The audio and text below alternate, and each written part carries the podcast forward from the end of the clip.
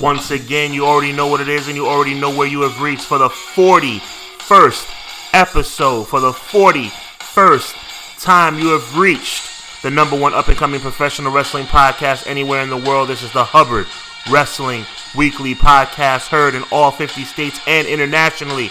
I'm your host, Sean Hubbard. What up, though?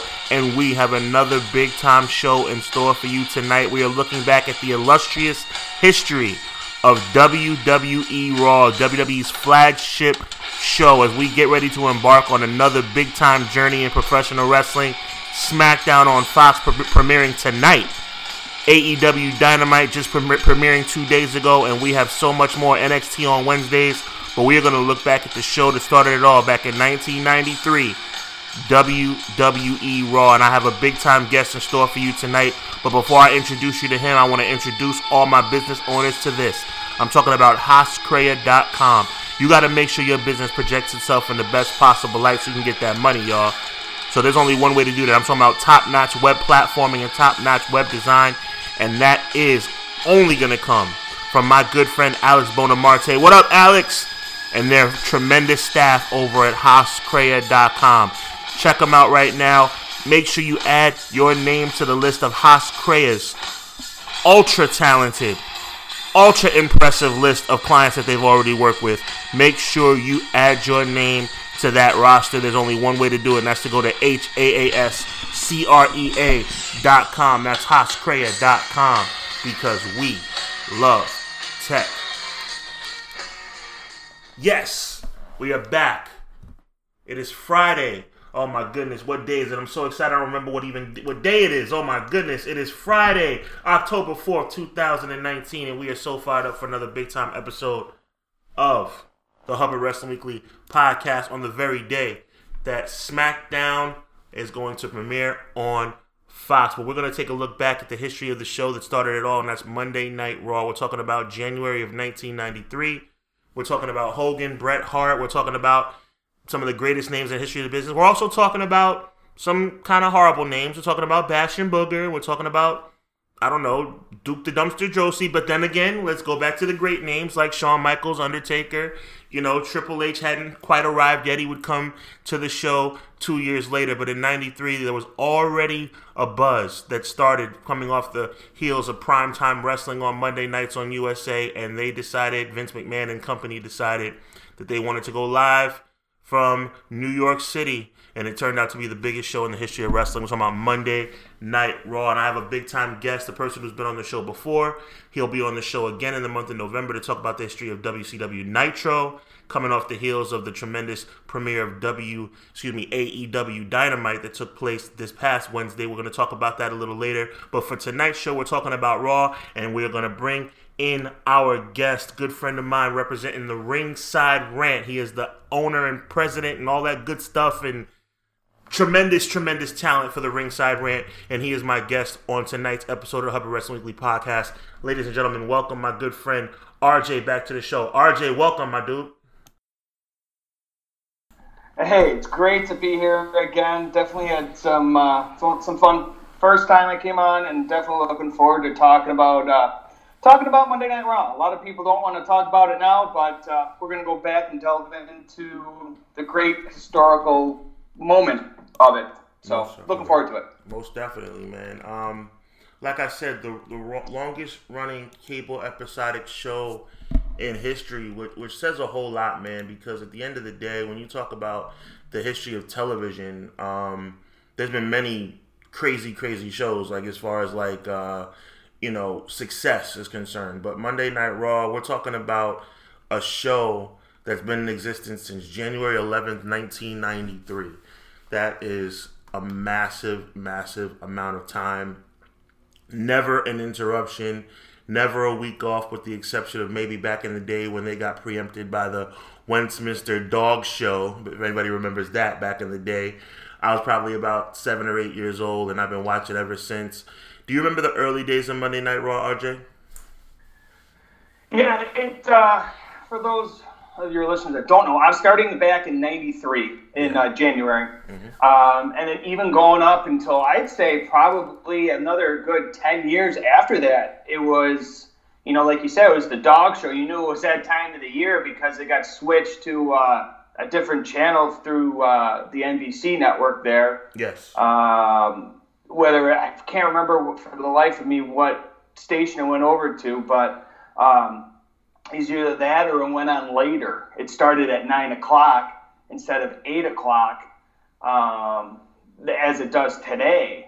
Um, and then obviously it went for the uh, till eleven o'clock here on the East Coast. Um, but yeah, it was it was kind of quick to the point. They got in, they got out. Um, they didn't really have all the sponsors that they do nowadays, but uh, you know, it, it was it was what it was, man. You know, until it got into you know quote unquote Monday Night Wars, and then uh, you know then it really started revving up.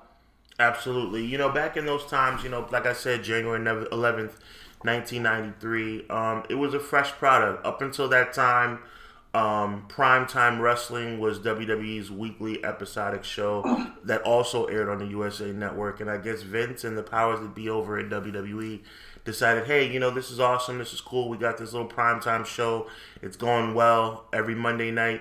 But we want to do, we want to switch, you know, we want to flip the script. We want to go on live. And even though we know that every show wasn't live, uh, at least I believe every other show was live, and they would double tape a second show uh, for the people to f- view the following week. I don't know if they t- taped two or three shows deep, but either way, at least once a month or twice a month, you'd have a live show, and it just went from being, uh, you know, a weekly show, prime time, which was always pre-taped, you know, highlights of superstars or wrestling challenge, and it would just transfer into Monday Night Raw. I remember when prime time, uh, you know, went off the air they did this kind of like situation where Macho Man was there, Bobby Heenan was there, Jerry the King Lawler was there, along with Vince McMahon, and they literally tore down the set of Prime Time on the last episode, saying, "We'll see you in two weeks. Monday next time you see us will be Monday Night Raw." And that is January 11th, 1993. Um, still on the roster at that time, Hulk Hogan in a part-time role. Uh, Bret Hart was world champion. It was just a really cool time in the business and it was something fresh. And as you said, for the first couple of years before the Monday Night Wars kicked in, it ran unopposed. Monday night was WWE night, not just wrestling night, it was WWE night. So I guess what I want to get into, RJ, is some of the best moments, man, because we're talking about, oh my goodness, I'm doing the math here 20, almost 30, 25, 30 years of, of, of WWE uh, on Monday nights. Um, just talk to us about some of your favorite moments in the history of the business on Monday Night Raw, or you know, just talk to us about your love or your appreciation for the Raw product.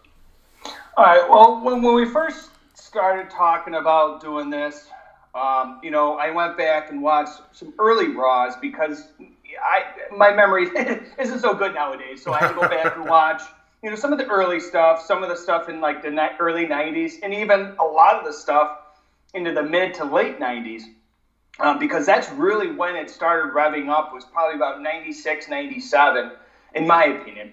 And you know some of the moments where you know we saw the business turn and there's no other time or instance that made that turn like when uh, Austin stunned Vince McMahon for the first time in September of 97 uh, and I believe that was at the uh, Madison Square Garden. Oh yes.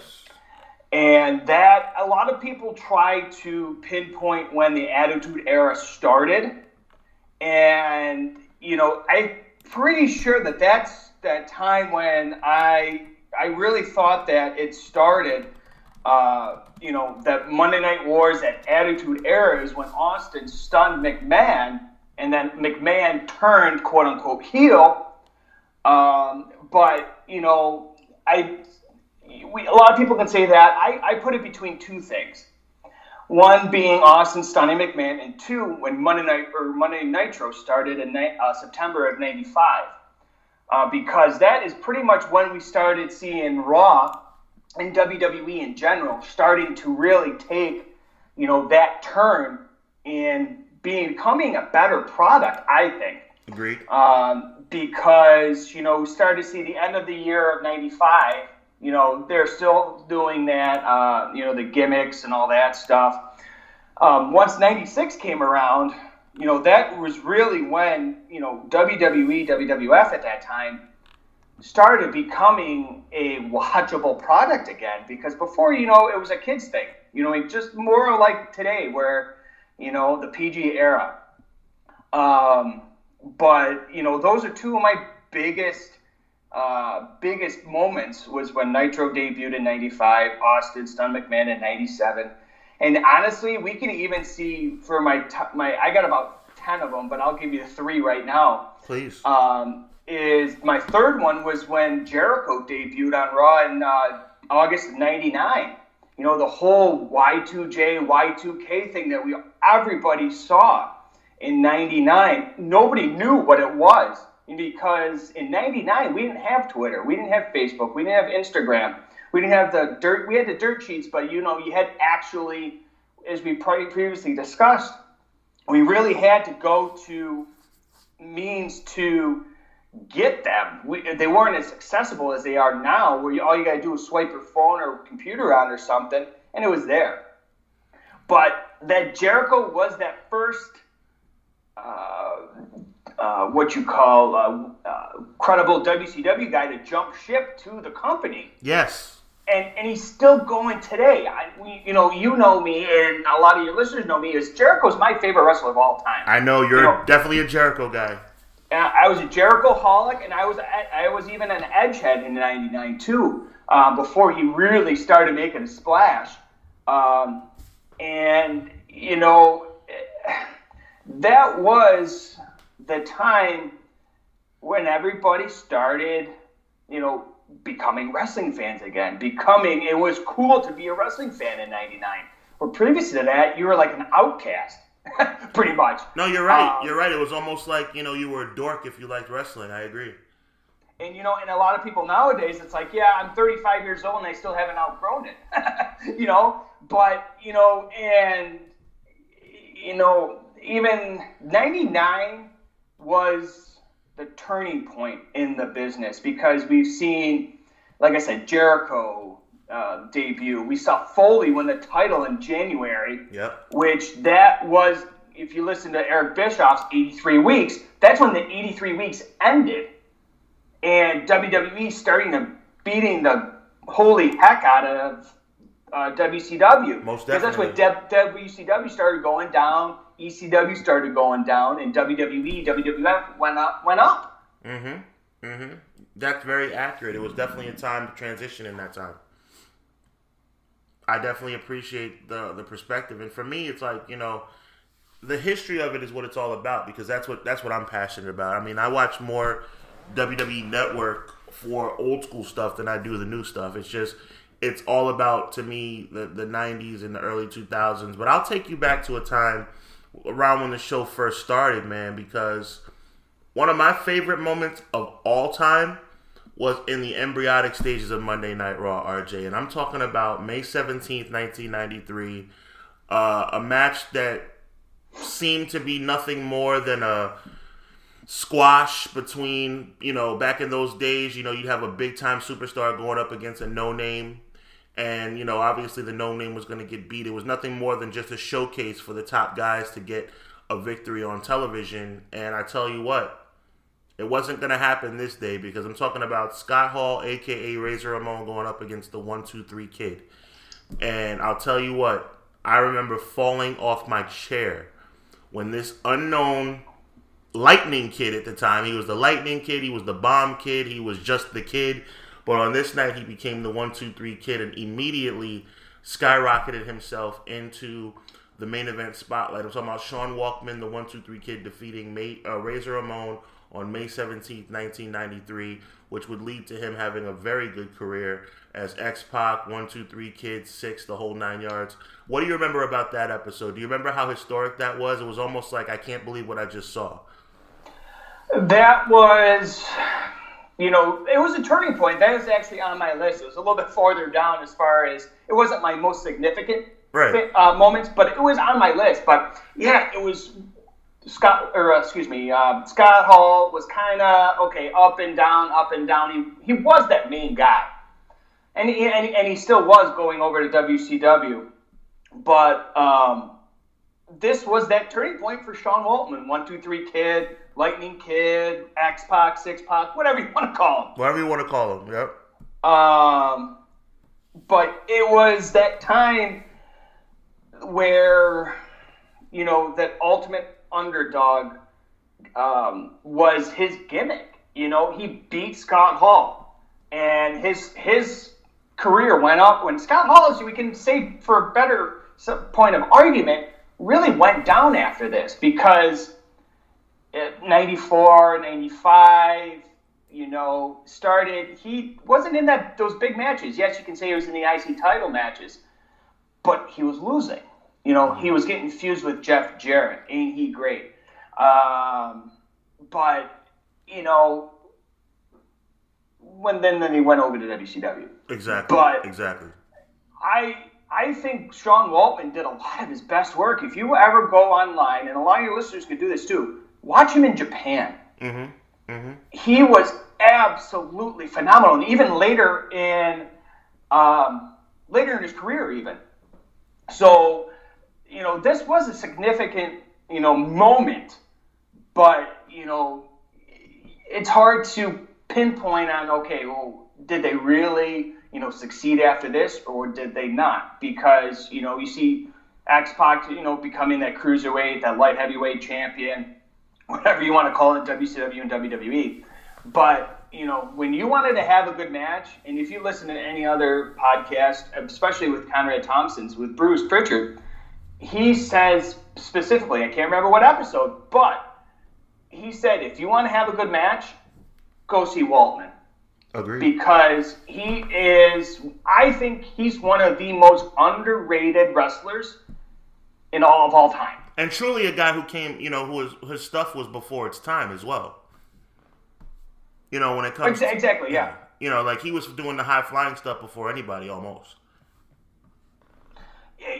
But then that's goes to show you that Waltman is the most underrated. You know what I mean? And he's having his show. He's talking to a lot of these guys. He has these contacts, and he's having great matches.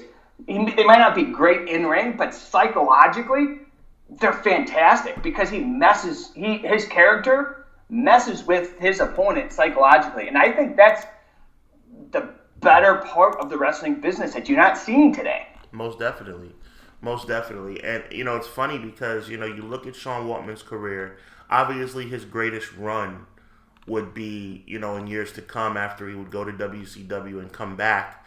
His run with DX was absolutely phenomenal, but you know, it's crazy to me because I look at his career and two of my most influential moments, like I said, I, I, use the word influential because when you use the word greatest, okay, you know, I think you just named a couple of the greatest, Jericho's debut, things of that nature. But when I think about influential moments, I'm to go to the one, two, three kid one more time. I'm starting off my list of greatest Raw, most influential Raw moments with two Sean Waltman stories. The, that was the first, and the second one comes almost a year later, July of 1994, when he goes one on one with the World Wrestling Federation champion Bret the Hitman Hart. After one, two, three kid had had his little bit of a run since the Razor Ramon victory, right? You know, Razor had gone off, as you said, to kind of get entrenched in the uh, Intercontinental Championship scene after his face turn. But then Sean Waltman kind of branches off on his own. Now we know, hindsight being 2020, he was also a member of the clique, so that's also probably part of the reason why he got put over. But he was talented. And he ends up in a world title match against Bret the Hitman Hart, which turns out, if anybody has a chance to take a look at it, July 11th, 1994 edition of WWE Raw I'm talking about one of the best in ring psychological matches I've ever seen. Raw, one, two, three kid, Bret Hart. Do you remember this match? Yeah, you know, and a lot of the Bret Hart matches, you have to remember 110% because, you know, more towards the WCW matches, I you try to you tend to forget the WCW matches, but you know, put them against any other match, you're pretty darn good. Um, but yeah, this was one of those matches where you had two great talents, in ring talents, um, in ring generals, if you want to call them that. And this was a, a perfect example of what wrestling should be um, to you know you know pull those fans in and get them to sit there and you know not change the channel, not to go to the bathroom or get up and get a, uh, a beer or Exactly. drink or whatever. Exactly. You want them to be entranced in that moment and, and nothing else. You know, get those blinders on. And you know, Bret Hart, um, Owen Hart, uh, X Pac, um, Jericho were those guys. Most definitely, most definitely. You know, I thought even eight or nine years old that I had the business snowed at this point, right? I thought that I understood what I was seeing. I thought that I understood the product, even as a kid. I thought, you know what, one, two, three kid versus Bret Hart. Yes, one, two, three kid is not a job guy anymore, but you know, there's no way he's gonna beat Bret Hart. And as the match continues, it's like, wait a minute, like, is is the kid gonna win? Like, and it's like I found myself questioning myself throughout the entire match. It was really a cool mm-hmm. thing where it's like, oh my god, like they're really putting this thing together. Now in '94, putting matches together like this was not the norm. You know, this was a, a pleasant surprise because '94 for WWE certainly was not its heyday. You know, a lot still we still had uh, you know sanitation guys, we still had plumbers, we still had Mantaur, we still had people like that. But every once in a while they hit you with this match or this situation or this moment where you'd say to yourself, "Wow, this is why I love wrestling." Yeah, don't forget Bastion Booger too. on top There, of that, oh my god. Uh, but yeah, this this time you could probably put, you know, I'd say all the wrestlers that legitimately made you want to watch, you could probably put them on one hand. right. Um, and, and that's you know, and that's unfortunate, but you know, but that's what that time, this time period was. It's the You truth. It's the see- truth. You, you, you didn't see that until, like I said, until you saw Austin stun McMahon in '97. You you know you didn't see that. You could count, like I said, everybody on one hand on who you really drew you in. Exactly. Exactly. You're, I mean, you're hitting the nail right on the head. Uh, I'm gonna pass it to you for another uh, key raw moment. I'm, I'm I'm looking forward to what you got next on your slate, man. Yeah, yeah, thanks. Um, you know, we had, you know, we, we talked about Raw debuting in '93. Let's fast forward, you know, let's fast forward into the 2000s. Okay. Um, we saw in May of 01, we see Shane McMahon, quote unquote, buy WCW on the 26th. And then, you know, a couple of days after that, you know, a lot of people, you know, when they think the invasion of WCW, they think Booker T. And rightfully so. Right, because he was kind of like the first guy, right? Right. Mm-hmm. But he wasn't the first guy. He wasn't. Lance- That's true, right? Lance Storm invades Raw on May 28th of 2001. You want to talk about another most underrated wrestler of all time? Lance Storm is the personification of, you know, underrated that never really, you know, never really got his just due, whether it was WCW or WWE, because a lot of people, you know, didn't associate him with, okay, he's not a top guy. Well, yeah, but he, you know, a lot of the times, you know, I've discussed this with other people too, is Lance Storm does his talking in the ring. You know, Dean Malenko did his talking in the ring. Yes. Ar- Arn, Arn Anderson did his talking in the ring. Um, you know, so you didn't really have to, you know, talk. But this was one of those other moments when you went, holy mother of God, this, you know, this is happening. You know what I mean? And for those of, you know, for me anyways, when you watch a lot of, you know, those late, those 96, 97s, 90, 98s WCWs, and you see Lance Storm, you know, you know, being successful in the cruiserweights, and then later on the heavyweights. But you know, I think it was a little, you know, later on it was a little too late. But uh, yeah, Lance Storm invading Raw on the 28th was one of those moments where you kind of second guess yourself. You like, okay, is this real? Because you knew, you knew it was happening because you know WCW was no more. Um, but yeah, that was um, one of those moments in 2001 where you know you see a lot of people coming back to the business.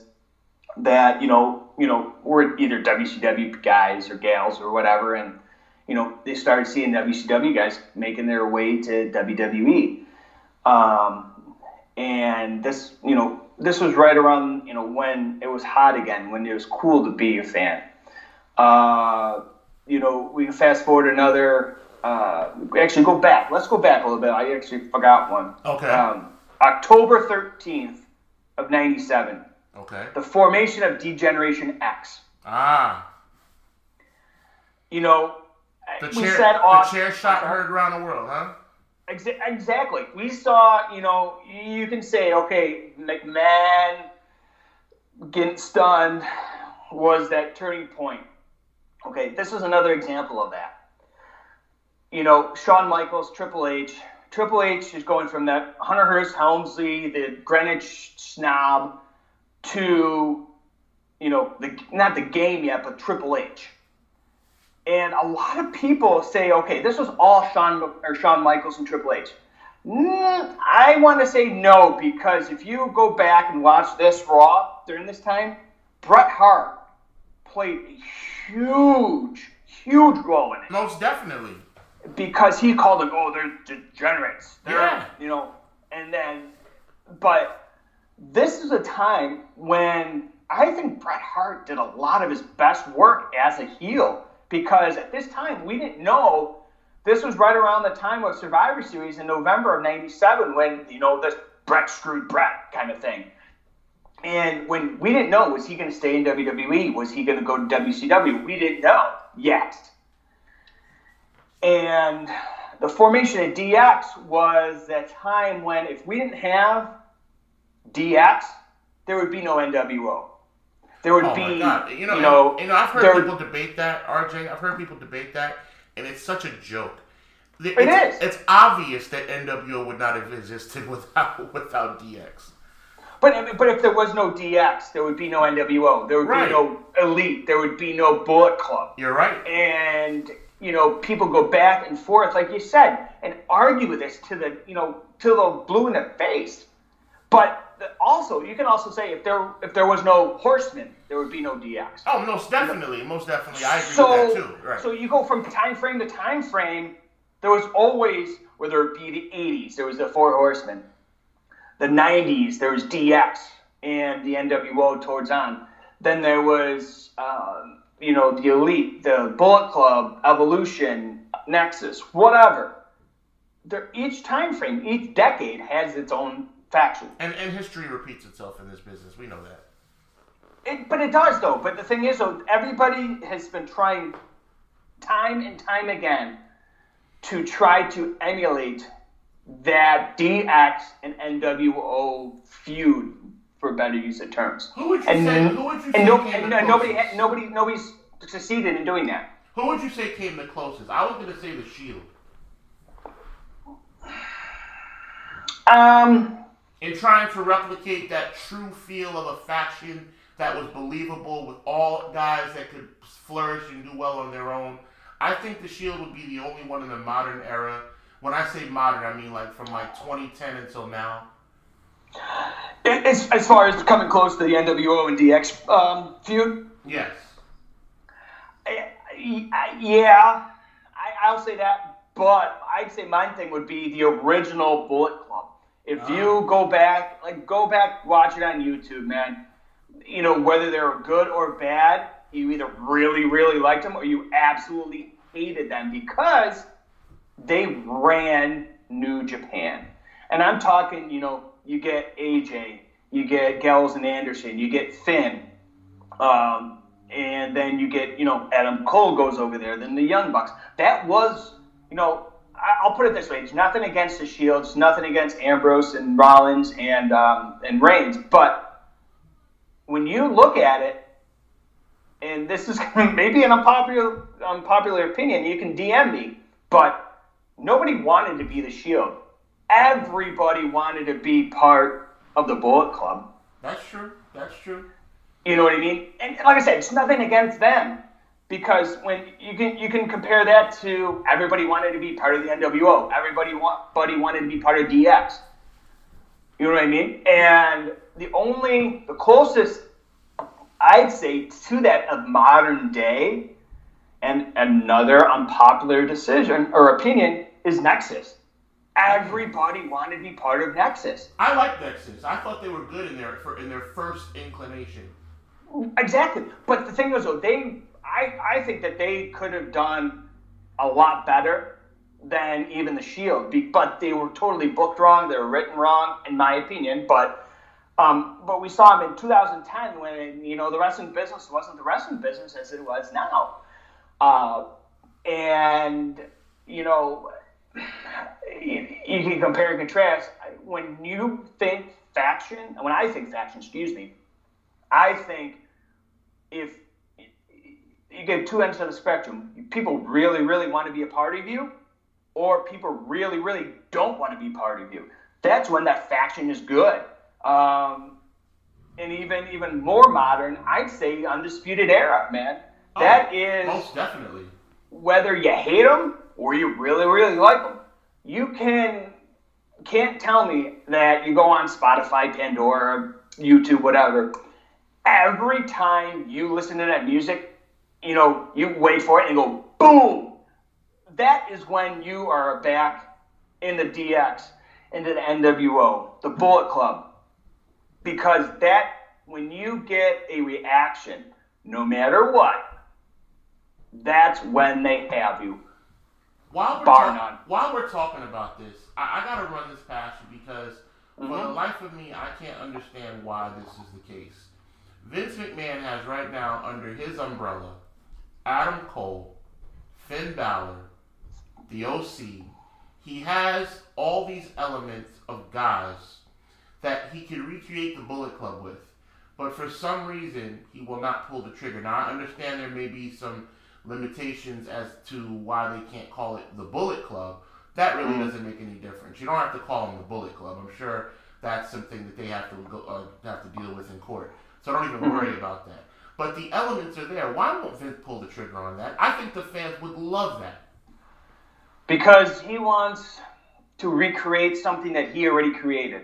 Mm in my opinion, because we've seen, you know, we'll take we'll take this as an example: Gallows and Anderson and AJ Styles. Right. How long? How long does that take? How long did it take for them to be in the business to for them to actually do this? It's been a number of years. Right. Uh, and another thing, he doesn't want to, this to come back, the old quote unquote Bullet Club because that'll take eyes off of his product and put a product their eyes on New Japan or on AEW. Uh, because they have they, they have those members. Okay, I disagree with you on that one for this reason and this reason only.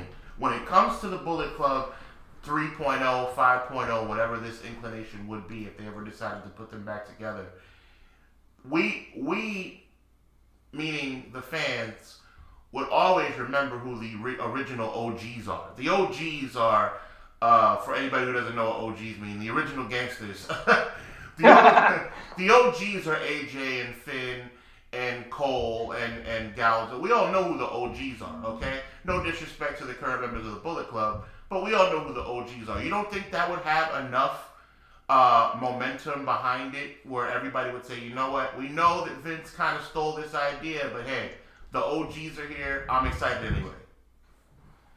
I really don't think you know because you got to have those diehard fans. You know okay. what I mean? Because if you don't have, you know, and that's where I think a lot of the AEW, as much as I'm a fan of AEW now, I, they, you have to be a diehard fan to know who 90% of their roster is. True, true.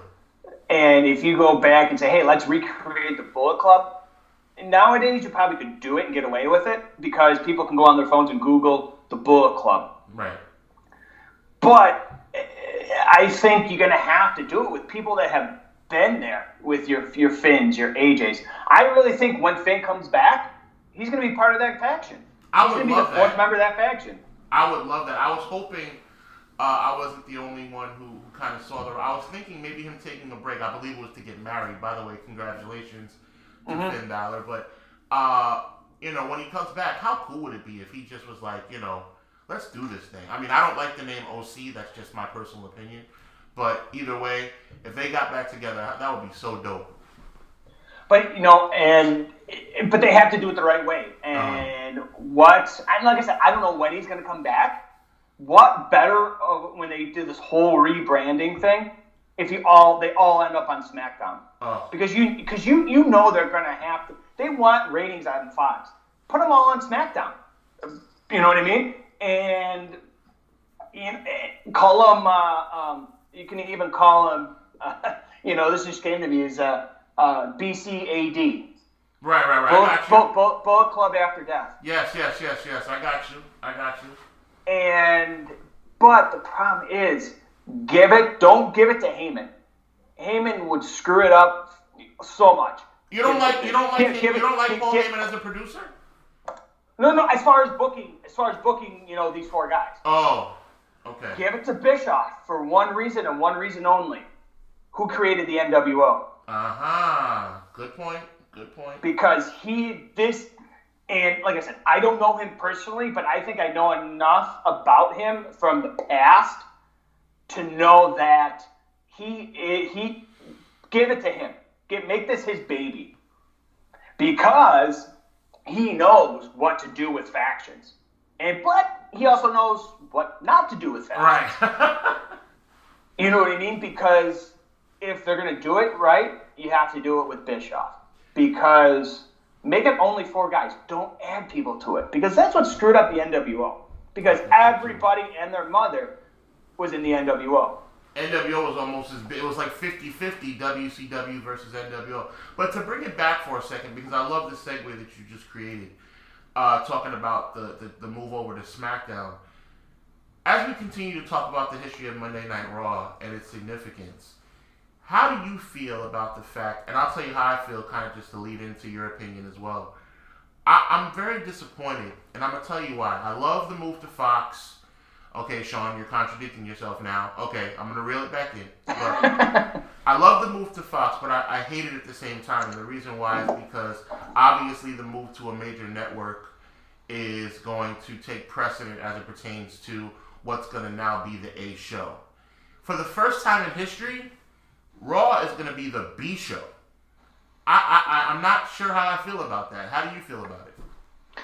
To me, anyways, it's always been the B show. Really? because one reason, one reason only. Oh, the main reason, not the only reason, but mm-hmm. SmackDown was two hours. Is two hours. Raw is three hours.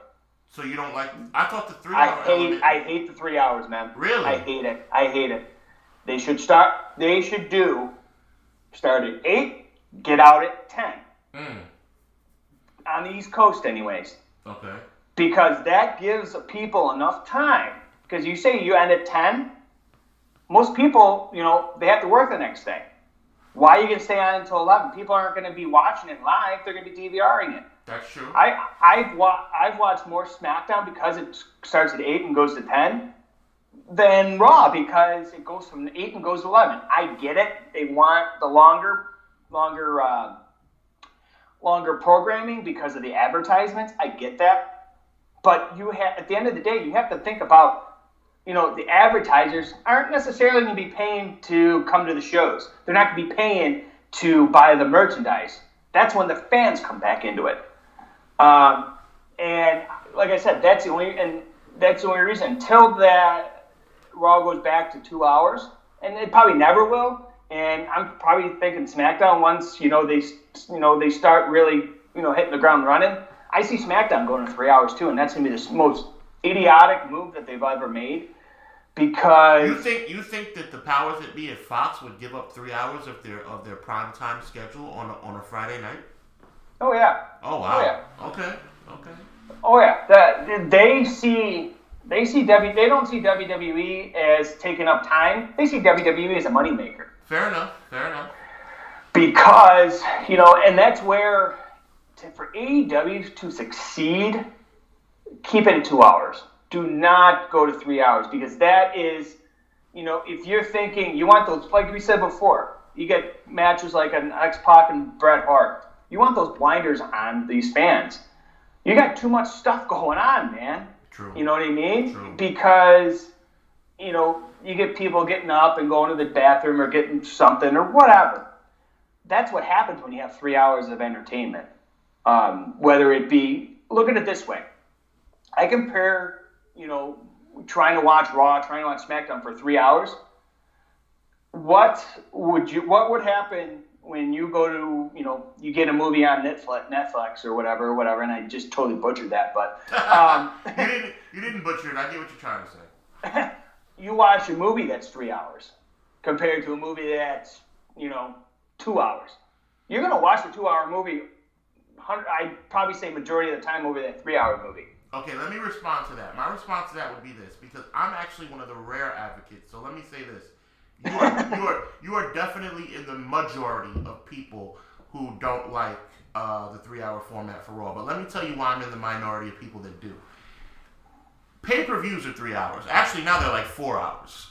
So. Mm-hmm and I find myself engulfed in a pay per view. I find myself, even in my 30s, still as eager as I was as a teenager or a kid to watch a pay per view. Now, obviously, we know pay per view is the highest form of wrestling there is as it pertains to a comparison to weekly programming because the weekly programming is what leads up to the pay per view. So we understand that. But even so, Monday Night Raw is three hours the reason why Monday Night Raw is kind of corny right now, it has nothing to do with the fact that it's three hours. Because if you condense it to two hours, it'd still be a, I don't want to say a crappy product, but it would still be a, a subpar product. Because right now, quite frankly, Raw is not that good. I don't care if it was one hour. Monday Night Raw is just not that good. NXT is better than Raw, and so is SmackDown. But I don't think it has anything to do with three hours. But back to my original. Three hours would be fine if it was put together properly. I think it's more about writing. I think it's more about content than it is about time. Now, what's your response to that? NXT and uh, NXT has been better than SmackDown and Raw combined. Most definitely. And that's and, and that's probably a common occurrence and common opinion, but um, it's they try. They're trying don't get me wrong. They're trying to try to figure out what what what to do because no, I don't think anybody knows. To be honest with you, as far as the whole Raw thing goes. My, RJ, but, RJ, not to cut you off because I want to hear you finish. And look at those horrible crowd reactions they're getting. What reaction? Exactly. exactly. you know what I mean? Because they'd rather chant things than watch the watch the match. Right. Um, and it's good matches. Right. To be honest with you. Mm-hmm you know, you get matches at any point with Cesaro or any of these guys, uh, Ricochet, Ray. They're, you know, but the problem is though, and I've said this on Twitter multiple times, we're going to see this again. We're going to see another Becky and or Becky and Charlotte. We're going to see another, you know, Alexa Bliss and um, whom or whoever Sasha. Yeah, but right now, arguably, who, who wants that? No, but listen, arguably and believe me, I'm as old school as they get. Like I never thought I would see the day. Shout out to all the women out there, women, ladies, I love you. But I never thought I'd be the guy to advocate for women's wrestling. And I still don't think that the women's main event at WrestleMania was quite on time. I think maybe we were still another year away, if at all. But that being said, the Sasha Becky, Charlotte Becky, Alexa Nikki tag team title deal it's arguably the most exciting thing on the show. If you if you want to talk about women's wrestling, I've never been an advocate for it, and right. there's nothing against them personally. Right. I, I respect them what they do. Right. Don't get me wrong. But if you want to talk about women's wrestling, it's not in WWE, man. Yeah, AEW does have a great product. Nope, I'm not even talking AEW. Oh, you're talking about Impact. R- ROH? Impact? Okay. Impact. Okay. All right. I'll give you three examples. Tessa Blanchard. She's awesome. Taya Valkyrie. Mm-hmm. Rosemary. Yeah. And now they have Tenille Dashwood. And Kiera Hogan's not too and bad either. Kiera Hogan. Yep. They have um oh crap, what the heck is her name? It's uh oh man. I can't remember right now. Um it's Gresham's wife. Um I, I see her I see her face, I just can't place the name. Yeah. Mm. But I know that, what you're talking about. i I'd rather watch, honestly, um, I'd rather watch their wrestling. Impact, watch out for them. I guarantee you, you're going to be seeing. Everybody's thinking AEW, they're thinking WWE, NXT. No, Impact. they're going over to they're going over to uh, AXS. Watch them. But um, that if you want real women's wrestling, you know, and enjoy it, Impact's where to go. But you know, and it's not like I said, it's nothing against WWE and the women's wrestling that's there. It's just it's watered down. It's the same stuff over and over again. And I get it. You want to tell a story, but you know, it's it is what it is. You know, you got to take it for what it's worth. Take it at, with a grain of salt because you know it's as as deep as the women's division is.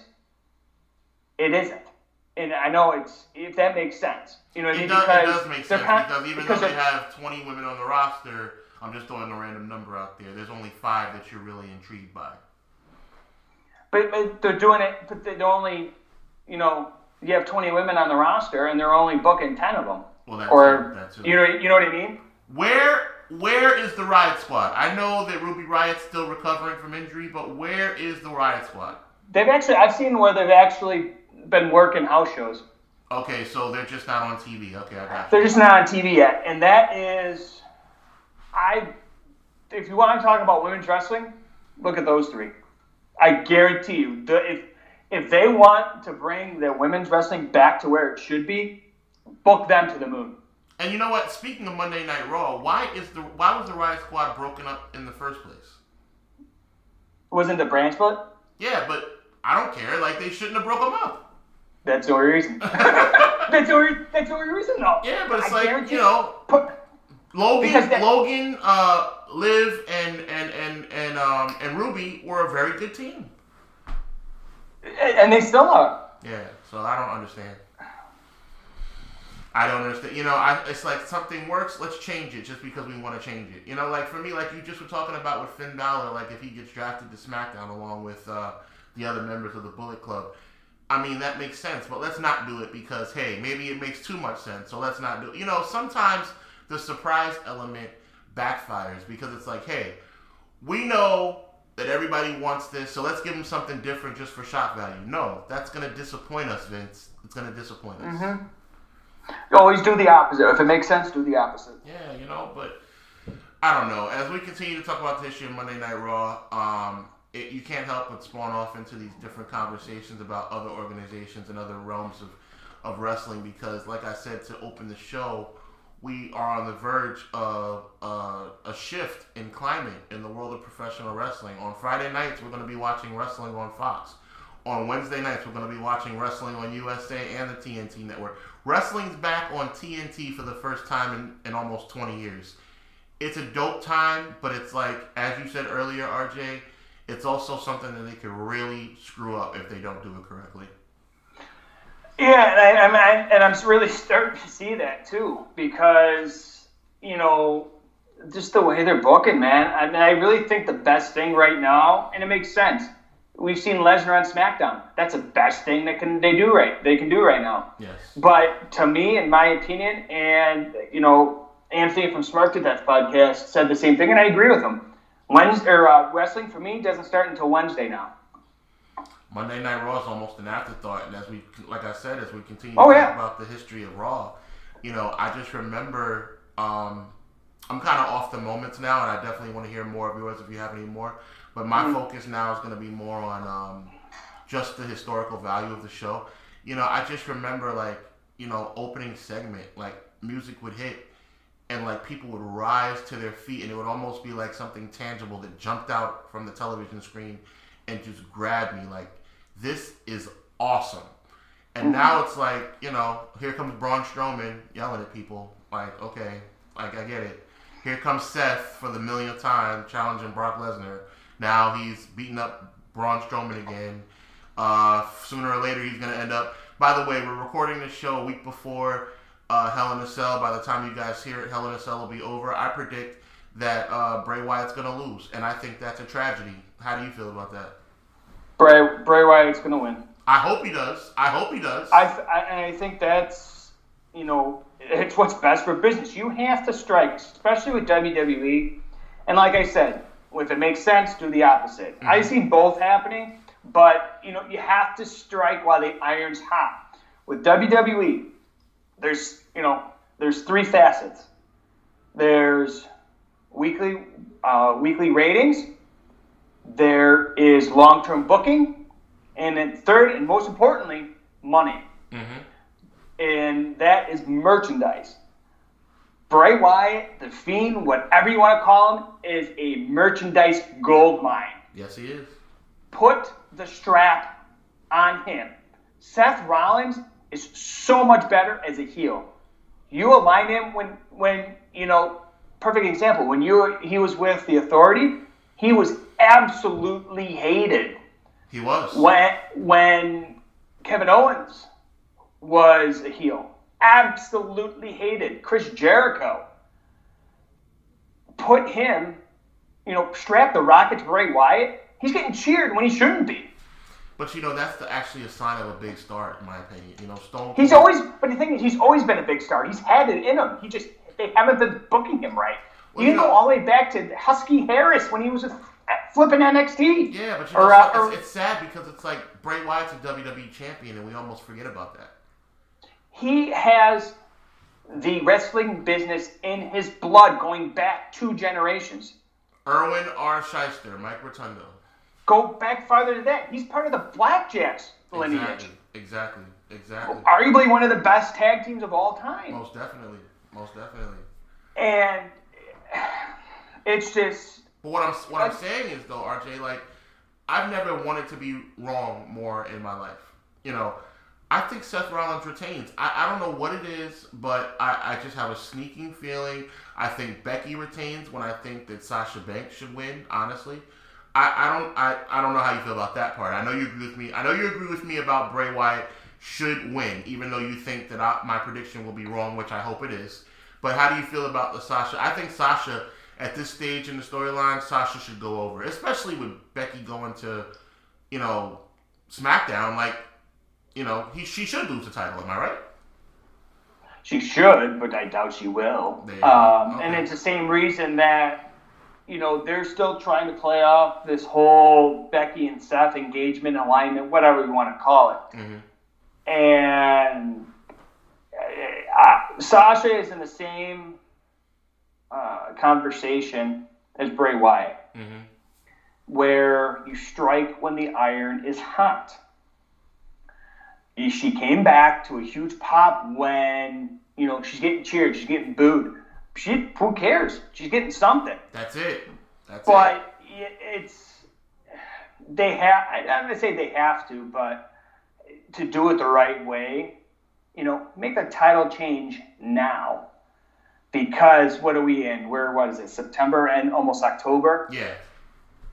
What's in November? Survivor Series. Put them in Which- a Survivor Series match against each other. Thank you know, you for bringing that team up. Team Fiend versus Team Rollins, Yes. Team Becky versus Team Sasha, whatever. But see, thank you for bringing that up because Survivor Series, because I was going to go there.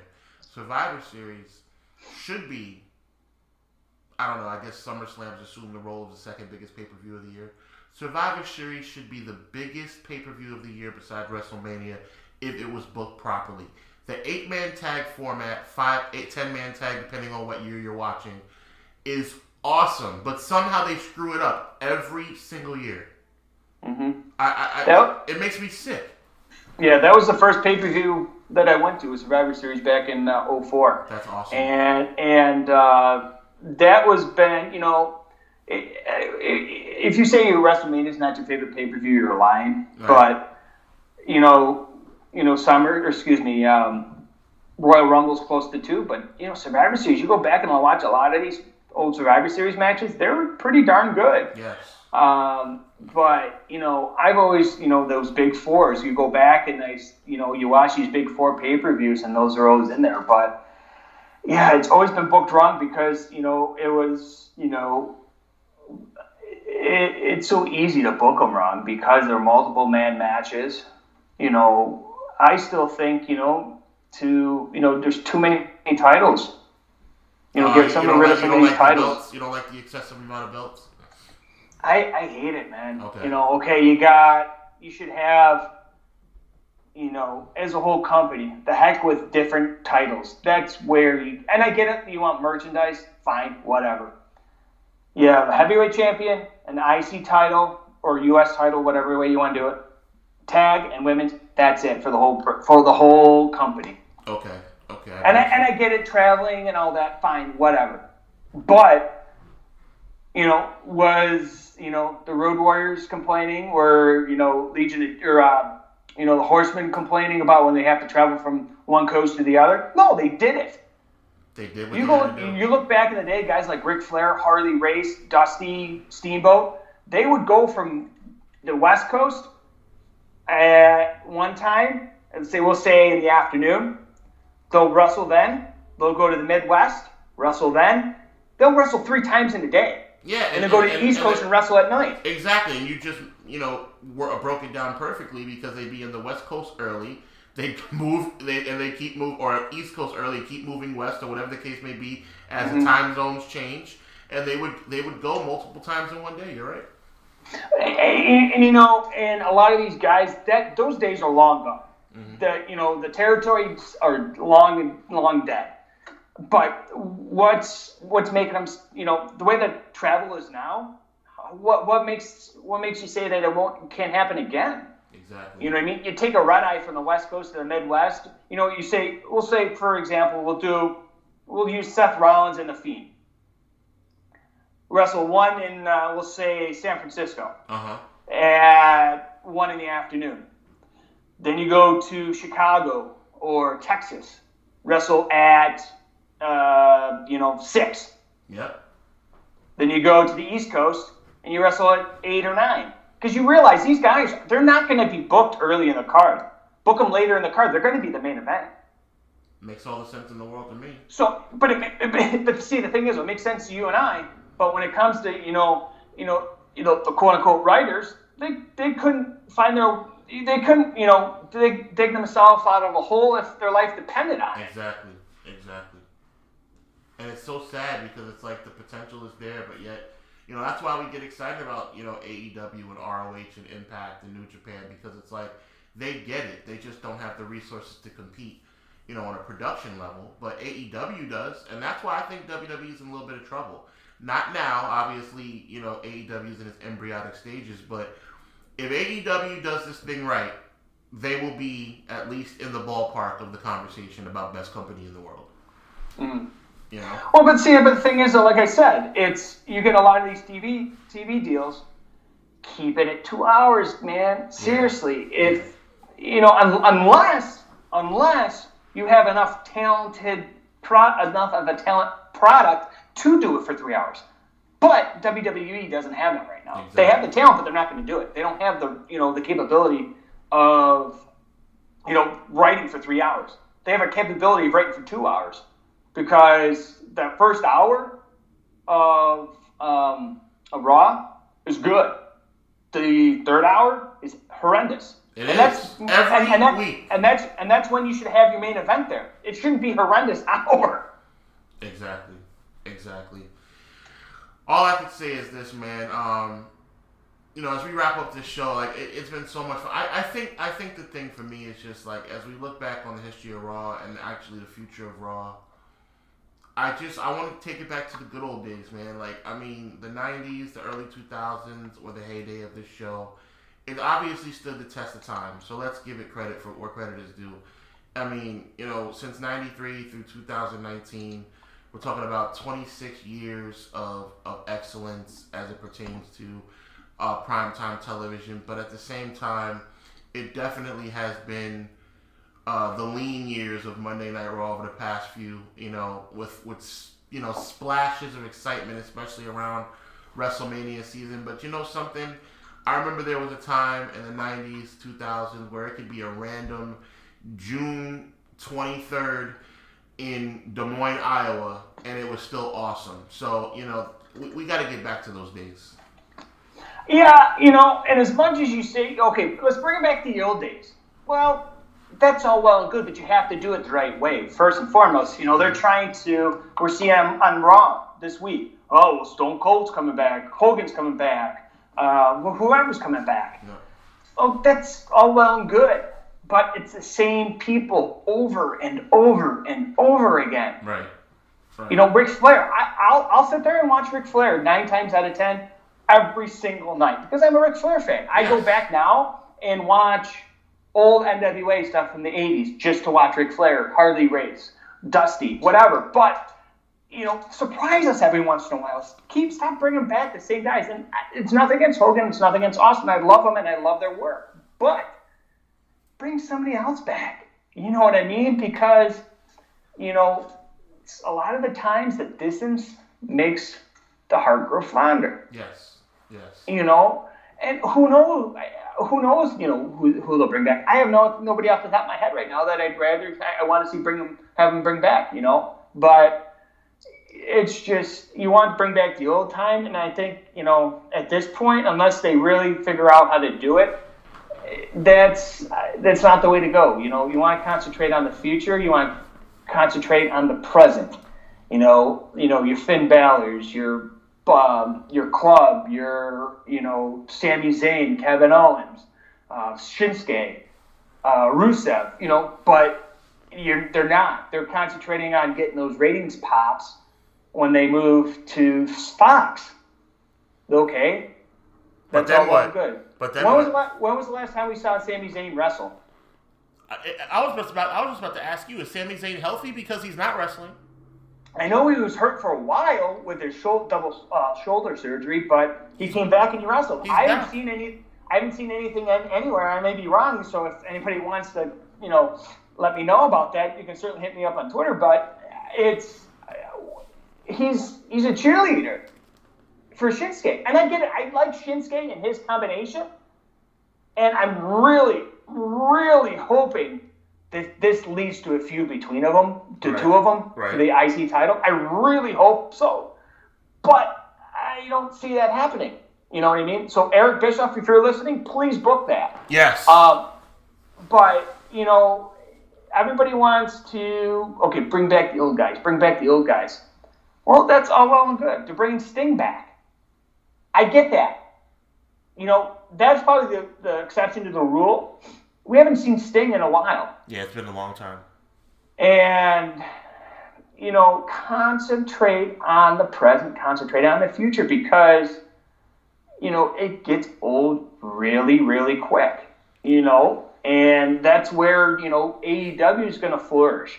That's where NXT is going to flourish is they're concentrating on the present, they're concentrating on the future. And yes, you can argue AEW's current heavyweight champions, Chris Jericho, he's 50 years old, blah, blah, blah, blah, blah. They're taking away old WWE guys. I get it. But I put the tweet out earlier, probably last week, saying that it's an unpopular opinion, but WWE is constantly bringing back these old talent where AEW's concentrating on the current um, state wrestlers and the future. And somebody said, "Oh, well, what about Jericho?" I'm like, "Okay, there's an exception to the rule in every company. There no matter what, whether is. you look at ROH, whether you look at New Japan, whether you look at um, Impact or WWE or NXT, there's exception, a few exceptions to that rule." I couldn't agree more, and I think that at the end of the day, all we can do is just hope that you know, the people who we entrust with our wrestling product understand the same thing that we're talking about right now. I understand that I'm not equipped to do what a Vince McMahon does, or a Paul Heyman does, or Eric Bischoff does, or Bruce Pritchard does. But I think I know the business. I think you know the business, and I think the fans are far more educated than they give us credit for. And I think that as AEW continues to emerge and Ring of Honor stays uh, with the high quality that they've been doing, even though they're a little stagnant at times Last night uh, at uh, Death Before Dishonor, we saw a couple title changes. They kind of threw a little monkey wrench in their their plans as far as kind of trying to spice a little up a little, a little bit, which is cool. But you know, WWE is not the only game in town. Is all I'm trying to say. And after 26 years, sometimes complacency can be a problem. Uh, I just hope that they figure out what, what needs to be done in order to make this transition to Fox mm-hmm. a successful one, all while not allowing Raw to fall off the face of the earth, you know? You know, and I and I really do think they have the capability to do it, and I think they have the right people in in uh, in the office to do it. Your Eric Bischoff, your Paul Heyman's, um, but I just you know I, I, I expect the worst and hope for the best kind of thing nowadays because, like I said, I watch more SmackDown now than I do Raw, just because I like Eric Bischoff's mindset mindset as far as writing, as far as producing a good wrestling product. Uh, because if you look, go back and look at WCW between 96 to, I will say 98. They kicked the ever loving heck out of WWE Yes, because. Eric Bischoff was booking it. Yep. You know, ECW from about 97, 98 was great. In my opinion, was better than, you know, was right up there with WWE. It's great. You know, they had the production value of WWE. ECW was, you know, a fly in the wall compared to them. Most definitely. But their product was just as good, if not better, than WWE because Paul Heyman was booking it. And don't have to tell me about oh, always controversy with this or that with ECW. I'm just talking wrestling right now. That's it. And they have the right people. They just, but they just have to put one and one together. You know what I mean? And as much as I don't think they're doing it, they have to listen to the fans. You know, they have to listen to, you know, the fan on what they want. You know what I mean? And so at the end of the day, it all has to go through one man and one man only, and we know that. But it's gonna get to that point where you know they're gonna be listening more to the ratings. They're gonna be listening more to the sponsors, um, and rightfully so. You know what I mean? You and I, we both have sponsors as far as podcasts. Exactly. You know what I mean? You have to plug your sponsors. I get that. Exactly. But at the end of the day, you and I both know you have to listen to what your listeners want. You have to li- listen to what you know your what your listeners want to hear, who they want to hear, what topic they want to hear. You have to think about what they want to hear or what they think is interesting. We could sit here and talk about you know basket weaving for an hour and a half, and nobody's going to listen. Yep. Yep. But if you talk about, you know, extreme basket weaving when people are, you know, getting hit over the head with needles or getting, you know what I mean? yes. But, you know, you have to think, you know, I get both ends of it. But, you know, WWE, Raw, SmackDown will not, you know, they'll succeed when they start listening to the fans. And I think you're starting to see that, you know, with The Fiend. You're starting to see that with, you know, the club or the OC, whatever the heck you want to call them. Exactly. Um, but you know, you're gonna and you're gonna start seeing that with SmackDown too because they're moving to Fox in a couple weeks or next week, excuse me, as we're recording this. Um, and you're gonna start seeing that, and I think you're gonna start seeing it even more when they do this rebranding. I really do because they're gonna start seeing new, more interesting matches. And whether that makes me a WWE mark right now, then so be it. But I'm gonna be watching everything, man. I'm gonna start, and I'm saying I'm gonna start Wednesday. I don't You know, you. I I'm gonna blame watch. You know, and you you're gonna DVR one, you're gonna watch the other. Who cares? You got so much out there. Watch everything. You. Exactly. And why not watch everything? Oh, I got to make a choice. No, you don't. You can watch No, you everything. Enjoy yourself. That's The way that technology is nowadays, you can DVR one, or if you don't have DVR capabilities, watch it again on Hulu or YouTube or whatever. There's so much more streaming options out there now than there was 15, 20 years ago when Raw started in 93, when, you know, uh, Nitro debuted in 95. You had to watch one or the other because you did have, you did not have an option to record or DVR or whatever. Or be Or- a com- or be a complete lunatic like I was and put one TV on top of the other. That that that that too. You know, I do the whole. I'll, I'll do it one with the iPad, one on the TV, and one on my phone. All three. You know Exactly. what I mean? And you know, like we've just discussed before, my wife thinks I'm a nut job for getting up at four o'clock in the morning and watching New Japan here on the East Coast. You know, and they got a show. Not to get too far off, off topic, but they got New Japan's running the East Coast this week. Yeah, the next couple weeks. They had Lowell. They had Lowell, Massachusetts last night. They're running Hammerstein Ballroom tonight, and then and then they're going to um, oh crap, uh, Bal- no, not Baltimore. They're going down south, Sou- Southern State. Right. But you know what I mean? There's just so much out there, and I've said it time and time again, and I know you have too. If you're not happy with the wrestling product, it's your own fault because there's so much out there. There definitely is. And you know what else is out there? The idea of you working with me again because we're going to keep this momentum going because we're bringing you back again next month for another episode of the Hubbard Wrestling Weekly podcast as we go over the history of Monday Nitro and its uh, historical significance. And we know that there's a lot of historical significance when it comes to Nitro, especially with AEW Dynamite starting this October. Man, RJ, it's been a blast as usual. Thank you so much for joining me, and please let the people know where they can find you. Well, first and foremost, thank you so much for having me again. It was it's always a pleasure to sit down and chat with you. I know it's probably you know sometimes people don't want to hear us chatting, yelling at each other, yelling about the product, but I'm glad to be back. And um, yeah, you definitely you can find me over on, on Twitter at underscore ringside rant. Uh, you can find me on Facebook at facebook.com slash ringside rant. Um, you can find my personal page. I'm more on the, the show's page now, but you can find me my personal page at Krasinski RJ on Twitter. Uh, not on Instagram, uh, just my personal page, so I won't d- delve into that, but you can f- find me on there if you want. Uh, and then I come out every Tuesday with the Ringside Rant, um, or you know thereabouts. Sometimes I have to you know delay it a little bit because of certain guest uh, stuff comes up. But uh, you can find me across, you know, wherever you get podcasts, iTunes, Google Play, Spotify, uh, Anchor, uh, probably a bunch of other ones I uh, can't think of right now. But wherever you get podcasts, you know, definitely go over there and subscribe, give us a review, and uh, uh, you know, definitely enjoy doing what I do, and especially coming on shows like yours.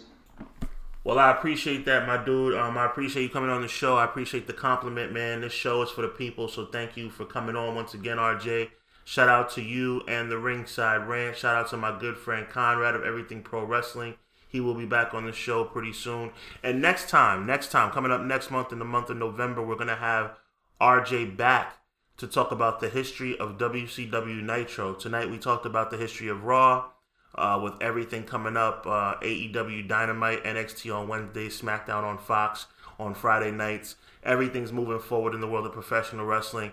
But back in the day, man, Monday Nitro was a show that went head to head with WWE Raw uh, for uh, about five, six years, from 95 until 2001. That's the next time we come to you here on the Hubbard Wrestling Weekly podcast. So RJ will be back. We look forward to having him back. We look forward to having each and one of every one of you back all my listeners. I've been checking my numbers. I have listeners in each and every one of the 50 states, as well as internationally in Canada, Mexico, and other countries abroad. I want to thank each and every person listening.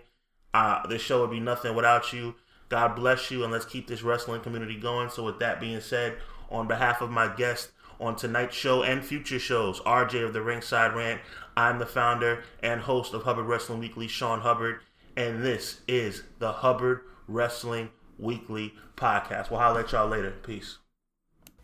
You have been listening to the Hubbard Wrestling Weekly podcast, which is an original production of HubbardWrestlingWeekly.com.